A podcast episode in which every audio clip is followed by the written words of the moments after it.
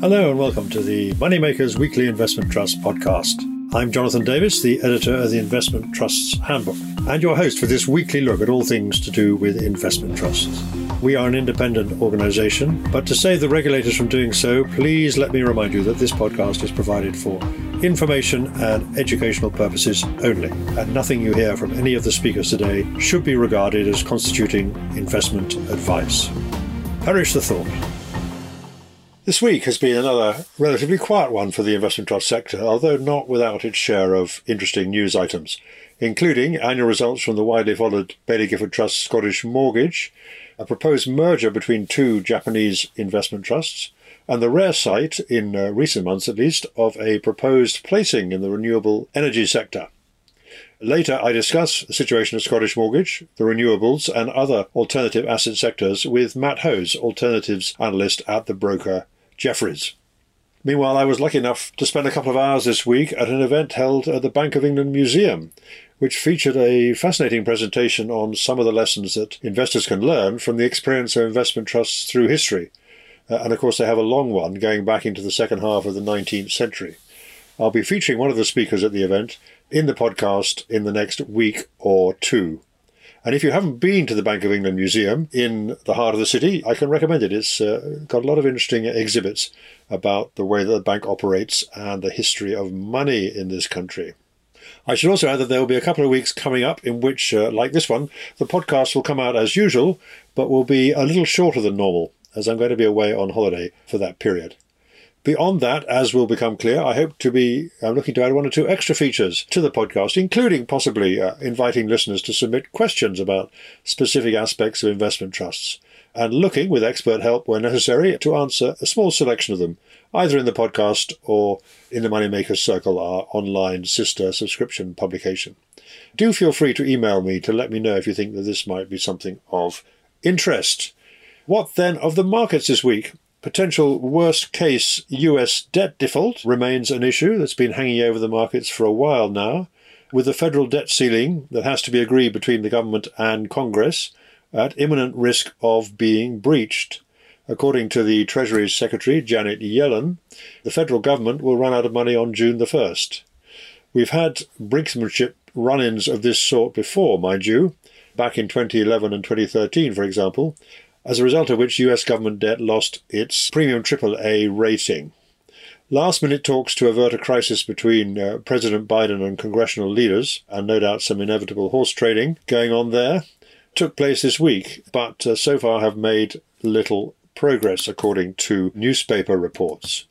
The assumption in the markets appears to be that the issue will be resolved, if only at the last minute, as it usually is, uh, without a potentially costly government shutdown. Uh, but this is Washington, and there's no love lost between Democrats and Republicans, with an election coming up next year. So you can never absolutely say never. A failure to agree, although not necessarily an immediate disaster, there are things that the Fed and the government can do to ameliorate the uh, impact of a failure to agree, would certainly add, though, to the problems on the Federal Reserve's plate. There's already talk that they may have to increase interest rates again, despite the market's hope and indeed expectation that they would have reached the top of the rate hiking cycle with their last meeting. Anyway, that may be one reason why we saw bond yields move higher this week, with uh, yields rising by around ten basis points at uh, both ends of the maturity spectrum, and gilt yields up around the same, the ten-year now a tad under four percent. The dollar firmed a little, however, and the pound retreated after its recent strong run. Commodities, being mostly dollar-denominated, edged down again, and the gold price is back below two thousand dollars an ounce, though in other currencies it remains pretty buoyant. Equity markets were again mixed, with the standout performers being the Japan market and NASDAQ. Japan, definitely a market to watch, as I've noted here a couple of times before, and other markets marginally ahead, including the U S and U K indices, with the notable exception of China and Hong Kong, both down around one percent on the week. It's notable that both the U S and European indices have been driven higher by just a handful of big growth companies on high P E ratios, the big seven tech and consumer companies in the U S accounting for all the gain of the S and P five hundred index this year, while in Europe the picture is similar, with the big seven European luxury stocks, that is uh, L V M H, L'Oreal, Hermes, Christian Dior, Richemont, Kering and Ferrari are up twenty-five percent this year, where they trade on three times the twelve times P E of the average stock in the Stock six hundred index. The modest but encouraging year-to-date gains in world equity markets, therefore, have been quite narrowly based. The investment trust index was little changed on the week, and the average discount remains just over fifteen percent. One broker that I talked to this week said that in the current climate of uncertainty, there's still little demand in evidence for investment trust shares, with offers outnumbering bids by four to one on average. There were notable gains, though, by abrdn European Logistics Income, ticker A S L I, and abrdn Japan, ticker A J I T, both up more than ten percent on the week, the latter reacting to the news of a proposed merger with uh, Nippon Active Value Fund, the activist funds whose manager, Paul Folkes-Davis, was on the podcast just a couple of weeks ago. This looks like a deal that satisfies both sets of shareholders, judging by the share price reaction, with abrdn Japan up twelve percent and N A V F up just over three percent. Uh, shareholders in the abrdn Trust can tender up to twenty-five percent of their shares at N A V minus two percent, while existing and uh, shareholders who remain from the abrdn Trust will benefit from Nippon Active Value taking its market capitalisation up above the two hundred million pounds mark, which would make it a more palatable offering for wealth managers and other institutions for whom size and liquidity are increasingly important considerations. Nippon Active Value, by the way, is the best-performing Japanese trust since its launch in twenty eighteen. This latest deal seems to suggest that abrdn, which has more than a dozen investment trusts, not all of them of critical mass size, are taking an active approach to rationalising their investment trust portfolio. Its Japan Trust has been trading at a discount of more than ten percent for some time, and with a continuation vote looming, the decision to liquidate and merge follows a strategic review by the board. Shareholders representing thirty percent of the shares in abrdn Japan have indicated support for the proposal, so presumably this will go through fairly easily. The merger is expected to be implemented in the third quarter of this year, and Nippon Active Value's investment policy will be amended, subject to shareholder approval, to allow a greater number of portfolio investments and more flexibility in relation to the size of its shareholdings in investee companies. So good news for that particular trust. Elsewhere, the other perhaps most significant bit of news this week was the announcement that Gresham House Energy Storage, ticker GRID, G R I D, is looking to raise eighty million pounds, around ten percent of its current market capitalisation, through a placing at one fifty-five point five p, a very slight premium to its uh, recent share price. The money will be used to finance its first investments in the U S, two solar projects in California. Gresham House Energy Storage has the distinction of being the only renewable energy trust which is still currently trading at a premium, uh, and the only one, therefore, that can currently attempt a placing of this sort.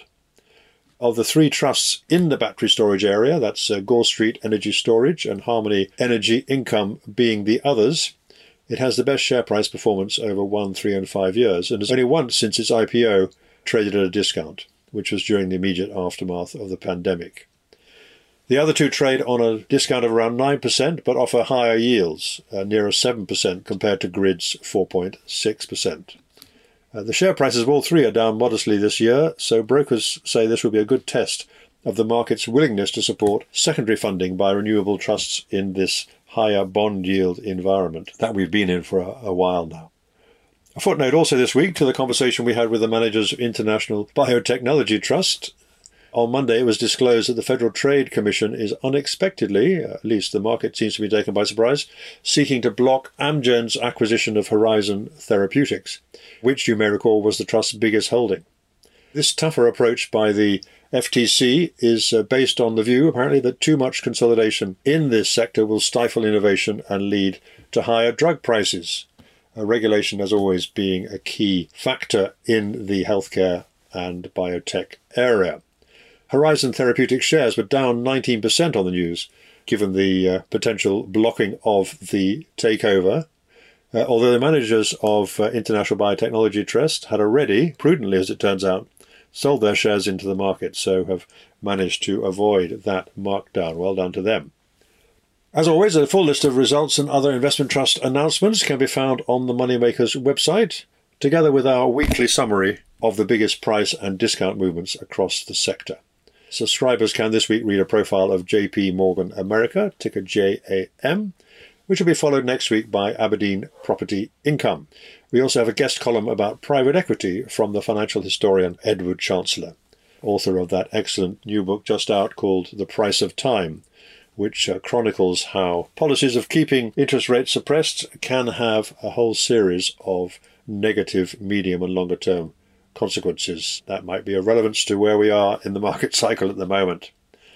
Topping the annual results table this week was uh, Scottish Mortgage, the Baillie Gifford Trust. As we know, twenty twenty-two was a year to forget for this trust, an N A V total return of minus seventeen point eight percent and a share price total return of minus thirty-three point six percent.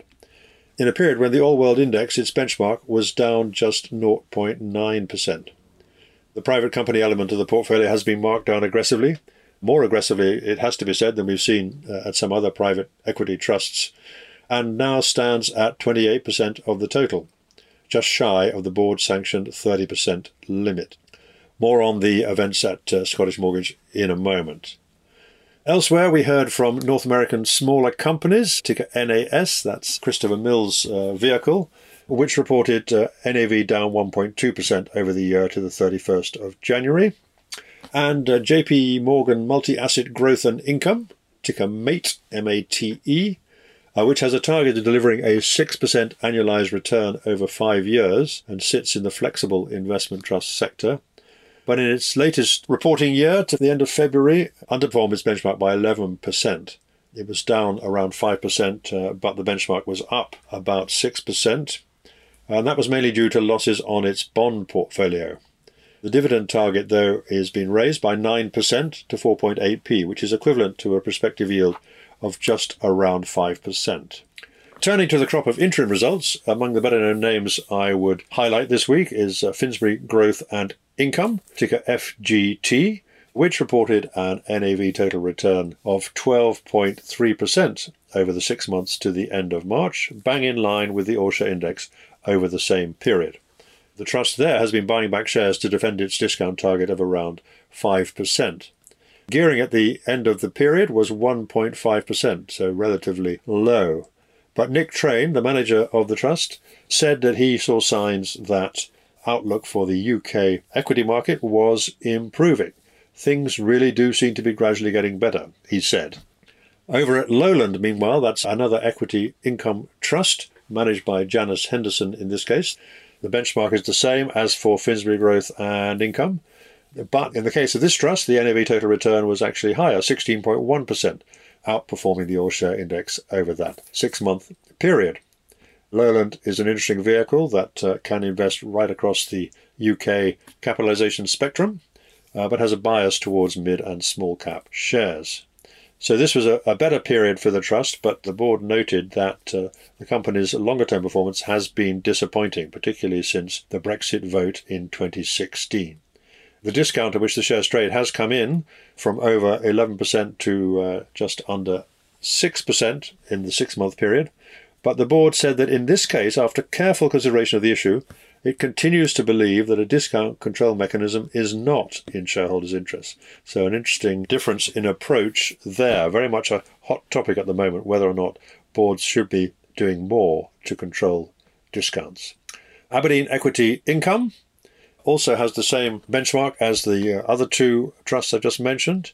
Its performance over the six months to the end of March uh, was just three point three percent N A V total return, so underperforming by around nine percent, and underlining what a difference in approach there is between these various uh, equity income trusts. However, there the discount has come in as well.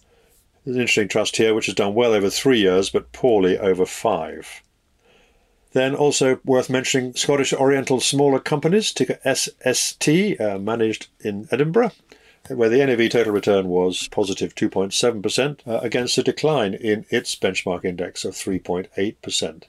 The board here noted that a performance fee of around two million pounds is likely to fall due in August this year, but the performance fee mechanism uh, that this trust has is under review by the board. And it's an interesting one here because the trust changed its benchmark in the middle of the three-year period over which the performance fee calculation is made. Finally, on the interims, I'd mention Tritax Eurobox, which reported interim results for the same six-month period, the end of March, and reported a big decline in its uh, E P R A, net tangible asset per share, of twenty-three point nine percent, delivering a total return of, over the same period, of minus twenty-two point one percent. The decline was attributed to a more uncertain macroeconomic environment and, more importantly, I think, a rapid increase in interest rates. So this particular trust, like its sister trust, Tritax Big Box, uh, has been seen a, a significant re-rating and decline in capital values following the sharp increase in interest rates that we observed in the second half of last year. The shares were down quite sharply on release of these interims. This week, as I mentioned, I was able to catch up with Matt Hose, who is the alternative assets analyst at the broker Jefferies.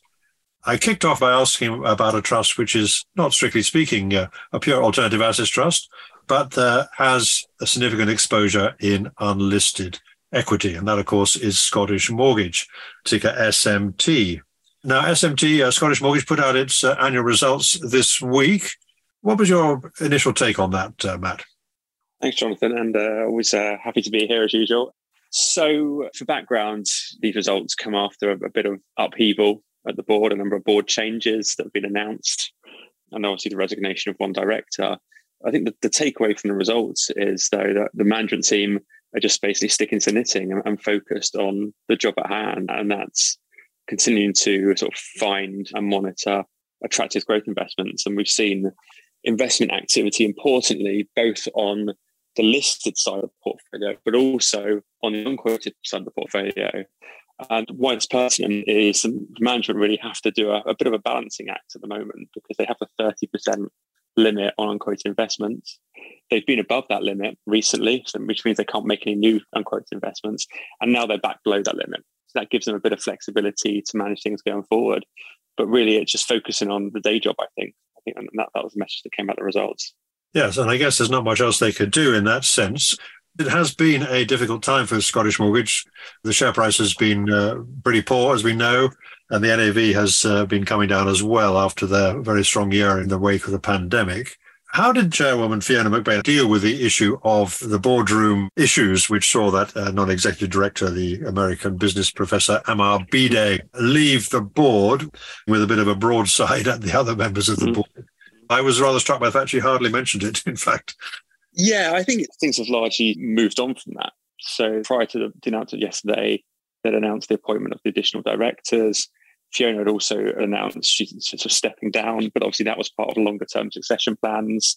And the reason, obviously, her departure was delayed was because of the um, to sort of manage the transition with uh, James Anderson leaving a couple of years back. So on that front, there was no new news. We've seen this dramatic share price decline, and the share price is pretty much back to where it was three years ago now. What's your feeling about how the wider market is viewing Scottish Mortgage now? Uh, it's on a very big discount, twenty percent discount, which I don't think we've seen for a long, long time uh, in this particular case. Do you think that the sentiment issues continue to weigh on the share price, or do you think that things might stabilise now? Well, I think there's a twenty discount, as you say. Part of that discount, I think, is sentiment towards growth stocks. But I think a larger part of that discount is concerns over the valuations of the private companies.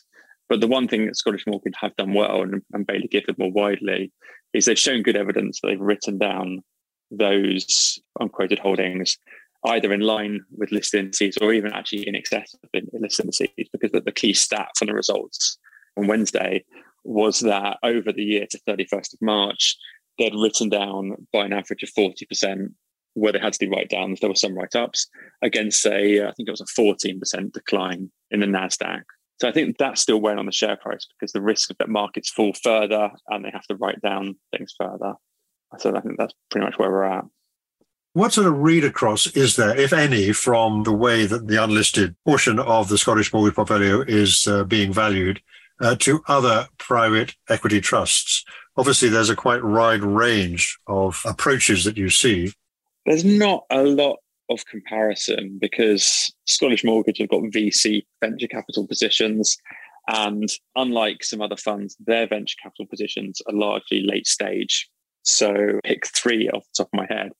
ByteDance, Stripe and SpaceX are all very large businesses in the tens of billions enterprise value, and businesses where if capital markets recover, they could easily be the first I P Os out the gate. But that's very different to some of the other V C investments held across the space and the buyout investments, which make up the core of listed private equity sector. That's right. We're going to talk about share buybacks in a moment, but uh, in terms of what they've been doing, they have obviously issued a huge number of shares uh, while the going was good, so to speak, but they've actually been more active than most in buying back now that it's moved to a discount. How do you think what they're doing compares to what's happening also across the rest of the uh, private mm-hmm. equity sector? And why is it not having much effect as far as one can tell on the discount? I mean, for all these funds, balance sheet management is really key. I mean, with Scottish Mortgage, historically, they've issued a lot of stock, but also they bought back a lot of stock. And the one thing that slightly constrains them now is they have to manage both the gearing level of the fund and also that unquoted limit. Because if you're using cash or you're selling listed stocks to buy back, that will increase your proportion of unquoted stocks. So they have to be sort of cognizant of that. With other listed private equity funds, they have off-balance sheet commitments, and they'll want to have enough cash to fund those commitments. So that's the main thing which limits their ability to buy back. But if we step back, the general point is, what do buybacks do? Well, for me, you get a bit of N A V accretion on a per-share basis, particularly if the discount is very wide. In technical terms, they eliminate a seller from the market. They create a buyer. You know, they underscore the share price temporarily. But longer term, there's no real evidence that buybacks do anything for share price performance. And so we see it as a marginal positive if companies are in the market buy back stock, but it doesn't really change much. So what is a more effective way of eliminating the discount if you can? We see a number of different approaches. One point that's often made about private equity trusts is that they ought to be improving their disclosure, giving more details about what they own and so on. Some of them do it pretty well these days, and Scottish Mortgage is among those which actually does give a lot of information. Do you think that's going to be a, a factor that could help in reducing discounts? Yeah, I think disclosure is one thing. I think that, you know, there has to be sort of a number of strings to the fund's bows there. Disclosure is one obvious one. But at the end of the day, I think discounts will be driven by performance, really. And I suppose the difficulty for Scottish Mortgage is, at the moment, performance is difficult because the market doesn't like growth stocks, but that will change. And I suppose what they're doing now is positioning the portfolio for better times and, you know, looking forward. And I guess it's fair to make the point also that this has happened to Scottish Mortgage in the past, hasn't gone to such a big discount for a long, long time, but it's not that unusual. And in terms of the share price volatility, that's actually a feature of what you get under the policy that's been pursued since the James Anderson era. That's it. And that's why the focus is firmly on the longer term. And so that short term, sort of riding out that short term volatility um, and having some good returns longer term, hopefully. Yes, it was interesting to note, I think, that uh, James Anderson himself is returning to fund management as a partner in a new investment venture funded by the Agnelli family, the Italian car dynasty, in a new venture which he's going to be chaired by George Osborne, the former Chancellor. I don't suppose that he's going to be uh, changing his views about the way that money should be managed. I guess we should say that that's the big difference this year. We don't have James's views on uh, what's happened to Scottish Mortgage this year, which uh, no doubt would be very forthright if he was still around. Let's just quickly then pick up on some other private equity uh, news this week. There's been a couple of updates that may be worth mentioning. One is H G Capital Trust, which specialises more in the tech end of the uh, private equity spectrum. They reported some figures, an update, and uh, similarly we heard from abrdn Private Equity Opportunities, Harbourvest Global Private Equity and uh, Pantheon International, all giving modest N A V updates in the latter case for the month just gone. Is there a general story coming out of these updates? The general story is, if we look across Q four, it feels like a difficult time, but markets are actually positive across the quarter and also positive across Q one. And so these private equity funds report their N A Vs on a sort of lag basis, but as they report, they're reporting, as you said, sort of modest increases reflecting that modest strength in market. And that's what we're seeing coming through over recent days. What are your thoughts on uh, H G Capital? Obviously, it's been a very, very strong long-term performer. I guess uh, being exposed to tech in the last twelve months or so has not been a good place to be. What are your thoughts on uh, H G Capital? Yeah, I mean, we say tech, but really it's largely sort of software and particularly enterprise software. That's been a fantastic place to be in over the last ten, twelve years. I mean, broadly, software businesses have gone from ten times E V/EBITDA multiples to sort of twenty, twenty-five times. And H G T sort of ridden that re-rating, and that's reflected in their, their excellent N A V performance. Looking forward, I think the outlook has to be a bit more difficult, because are we going to see that sort of re-rating again? That's very unlikely. But what is driving the N A V is very strong earnings growth in underlying companies. And that has an element of some uh, repeatability and predictability, because that's the largest subscription revenues. So that should support some still strong performance in H G Capital. But also the environment is a bit more difficult with new deals at those higher valuations as well, and particularly debt multiples as well. A lot of these software companies have high debt multiples. And so you have to watch out for things like refinancing risk, et cetera. And if we look at the listed private equity trust uh, sector, it's actually been the strongest performing sector of the year so far, at least if you take the average performance. But what's interesting about this uh, sector is the average is on a market cap weighted basis. But uh, some of the bigger trusts have done exceptionally well, three I, for example. And then we've had good performance from Oakley Capital and so on. But the broader fund of funds of private equity trusts, they still languish on very big discounts. So it's becoming quite differentiated, the sector, is it not? Yeah, I, I think that's right. Yeah, I mean, look, it's differentiated in terms of some of the recent performance, but also some of the assets in there as well. You've got lots of different underlying subsectors represented, lots of different size businesses as well inside the funds. The growth capital sector also remains under a big cloud. The Schehalians and Chrysalises of this world among the worst performers so far this year. Do you think there's much uh, hope of seeing a recovery there? The key thing with those funds, I mean, Schehalian obviously is a Baillie Gifford vehicle, so they have the same valuation process as Scottish Mortgage because they have a lot of cross-holdings with Scottish Mortgage. Again, the key thing there is they've been actually pretty aggressive in writing down the values. We think from where markets are at the moment, those values have got to a good base. But also the same with Chrysalis. Chrysalis has moved its portfolio away from being largely based on the last funding round, the last transactions, to a market multiple-based approach. And so the, the current portfolio valuation is on a lot, lot firmer ground than it was, say, twelve, eighteen months ago. So the last N A V we saw from Chrysalis was actually positive, and that breaks, I think, four or five quarters of negative N A V performance. So it's difficult to call going forward because we don't know where markets are going to go forward. But the key message is that that fund is on a lot more sort of firmer ground than before. Let's move on then and talk about the renewable energy sector. We've had a number of updates from that sector so far this month. And this week we have seen the first significant attempt at a fundraising, which is from uh, Gresham House Energy Storage. That's ticker GRID, G R I D. Who are looking to raise eighty million or so through a placing. If we look at the sector overall, what would be your summary of how that's moved over so far this year? We've seen power prices coming down uh, generally, but not much movement in the actual reported N A Vs. That's right. So if we look across the piece, reported N A Vs have come down slightly, and that's a function of um, a decline in the forward power price curve.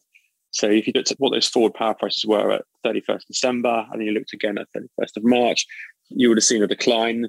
So when those forward curves are put into the fund's valuation assumptions, the portfolio valuations have also declined. What's interesting is there's a bit of an offset to that because of the windfall tax, the electricity generators levy that came in at the end of last year. As the power price assumptions fall, the liability to that windfall tax unwinds, and that sort of buffers the fall on the way down. It means the uh, the valuation reduction is less than it would be otherwise. But other than that, it's pretty quiet for the sector, really. I mean, they're, they're still offering good levels of cash dividend cover, good levels of inflation linkage going forwards. They're just questions about whether discount rates need to increase further. The majority of the sector has moved to a discount. Many of them are premium for quite a long time. And uh, obviously, Gresham House, which is raising this money, is, is one of the exceptions to that, the only one that's still uh, at a premium. What do you think the outlook is for discounts in this sector? Can you see a path to uh, some of these trusts getting back to trading at a premium? The path to, to trading back at a premium, in my view, is whether or not they can recycle capital. When we say recycle capital, that is sell existing operational projects and using that money to repay debt, potentially buy back stock at the margin, but mainly to reinvest it into higher return projects, either subsidy-free construction or projects in different geographies. One of the side effects from that process is you'll validate your current valuations and your current N A V. And I think that's very helpful. So on that front, Next Energy Solar Fund have come out and said, we're looking to sell a handful of assets and we'll recycle the capital. Other funds like Foresight Solar have also indicated they're going to try and do the same thing. But whether they can execute on that, I think that's a big driver of discounts at the end of the day. Do you think there is a distinction to be had between those trusts which have portfolios pretty well funded and mature and those which still have some balance sheet issues to sort out? They may have overcommitted and so on. I don't think many are overextended, or in particular overcommitted. But the thing is, some of them have very big pipelines of investments they can acquire. And those pipelines, often, even for solar funds, actually, those pipelines are in battery storage assets. And they're higher return assets. So if they're going to capture that opportunity, they need to sell some lower return operational kits. Otherwise, they're going to miss out, quite frankly. So that's why we want to see them recycle that capital. As it stands, there's no real sort of balance sheet worries in particular. There's not a huge amount of refinancing risk outside of their revolving credit facilities, but it still makes a lot of sense for them to recycle that capital. Uh, one issue that's been around for the renewable energy sector for a while is this question of diversification and whether or not, for example, if you're a U K uh, solar fund, there's any advantage in uh, moving into, say, European solar projects. And that seems to be the general trend, similarly with uh, the wind trusts. Uh, and that's also a factor, obviously, with the, uh, the Gresham House raising that's going on. They want to expand into the U S. Do you think that is a sensible course for the sector to take? And is that uh, appreciated by investors? Do they want diversification? I think diversification is always broadly sensible. But with these funds, you have to think about what are you actually getting from diversification? There is one narrative that by being in multiple geographies, say in Europe, then your production is more diversified. But in reality, there's one big weather system, say Northern Europe. And so if you're in Germany and, and Finland, for example, you're not getting a huge amount of diversification there. Now, you do pick up more diversification if you're diversified by technology, because clearly when it's windy, it's not always sunny as well. Often, you know, it can be one or the other. So that can be helpful.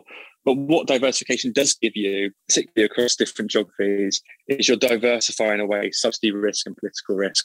So if government decide to change their mind or impose often onerous um, restrictions or taxes on certain assets in certain geographies. Last year, we saw that differential approach. Just to remind uh, listeners, perhaps, is there a material difference between the regime that the uh, U K government is applying to renewable energy and what the E U is doing? Yeah, they're technically a bit different. I mean, E U's got a cap, while in the U K, we've got a tax above a certain level, basically. So you can still participate in higher power prices in the U K, whether in Europe, you've got this sort of hard cap at a higher level. What kind of impact does that have, though, in terms of bottom line impact? Can one actually compare those two directly?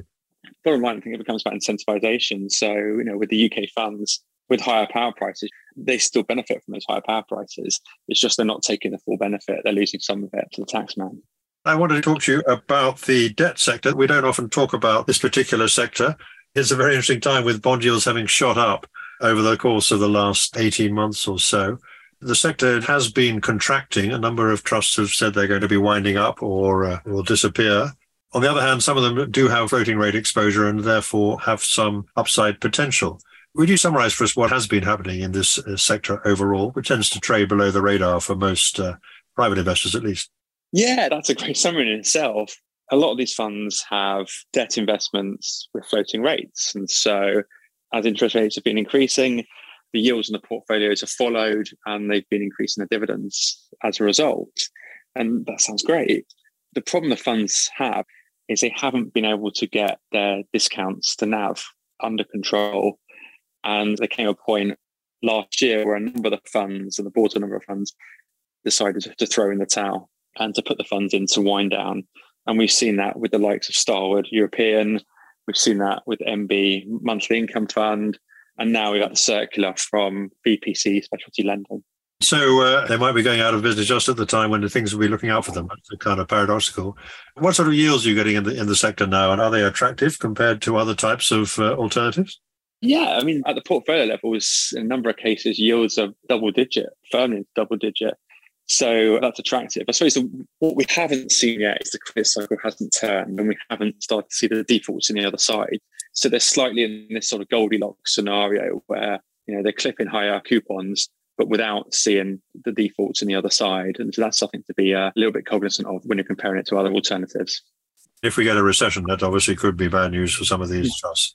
Finally, then, how are you feeling about the various sectors that you follow, Matt, looking ahead? What are you looking out for over the next few weeks from the sectors you track? Yeah, we're still very much focused on long-term government bond yields because that's going to drive discount rates across a lot of these assets. So just looking at my screen now, the U K twenty-year, we're at four point three percent. As that creeps higher, that increases the chance of another leg up in discount rates, which would be a leg down in N A Vs. So that's something to watch out for. And then as ever on renewables, we're looking at the power price environment and what the forward power price curve is going to look like at the end of Q two, because that will influence the next round of N A Vs. And then with private equity, we're looking at listed indices and seeing what's going on there. So far, things look fine in the current quarter, but there's always potential for a sell-off and a change in sentiment. Without naming names, do you think there are any uh, outstanding examples of mispricing, or is it simply the fact that the outlook from here is so uncertain as far as bond yields, inflation and so on are concerned that it's actually very difficult to make judgments about most of these sectors at the moment? It is, yeah. I mean, the outlook is particularly murky as well. I mean, the key thing across any asset class is that interest rate rises doesn't appear they've peaked yet. And until that happens, things are going to be in flux. So particularly on the six-month view, it makes things opaque at best. Well, of course, therefore, I don't have your job trying to pick your way through this complicated path, the uncertain path. But uh, very good. Thank you, Matt, for your thoughts this week. Thank you for listening. The Moneymakers Weekly Investment Trust podcast is independently produced and edited and is listed on all leading podcast channels. You can also sign up at the website money dash makers dot co to be notified every time a new podcast is available. Please note these podcasts are provided for educational purposes only, and nothing you have heard from any of the speakers should be regarded as constituting investment advice. If you want more news, analysis, interviews and other investment trust content, don't forget to look at the Money Makers Circle, available now for a modest subscription at the website.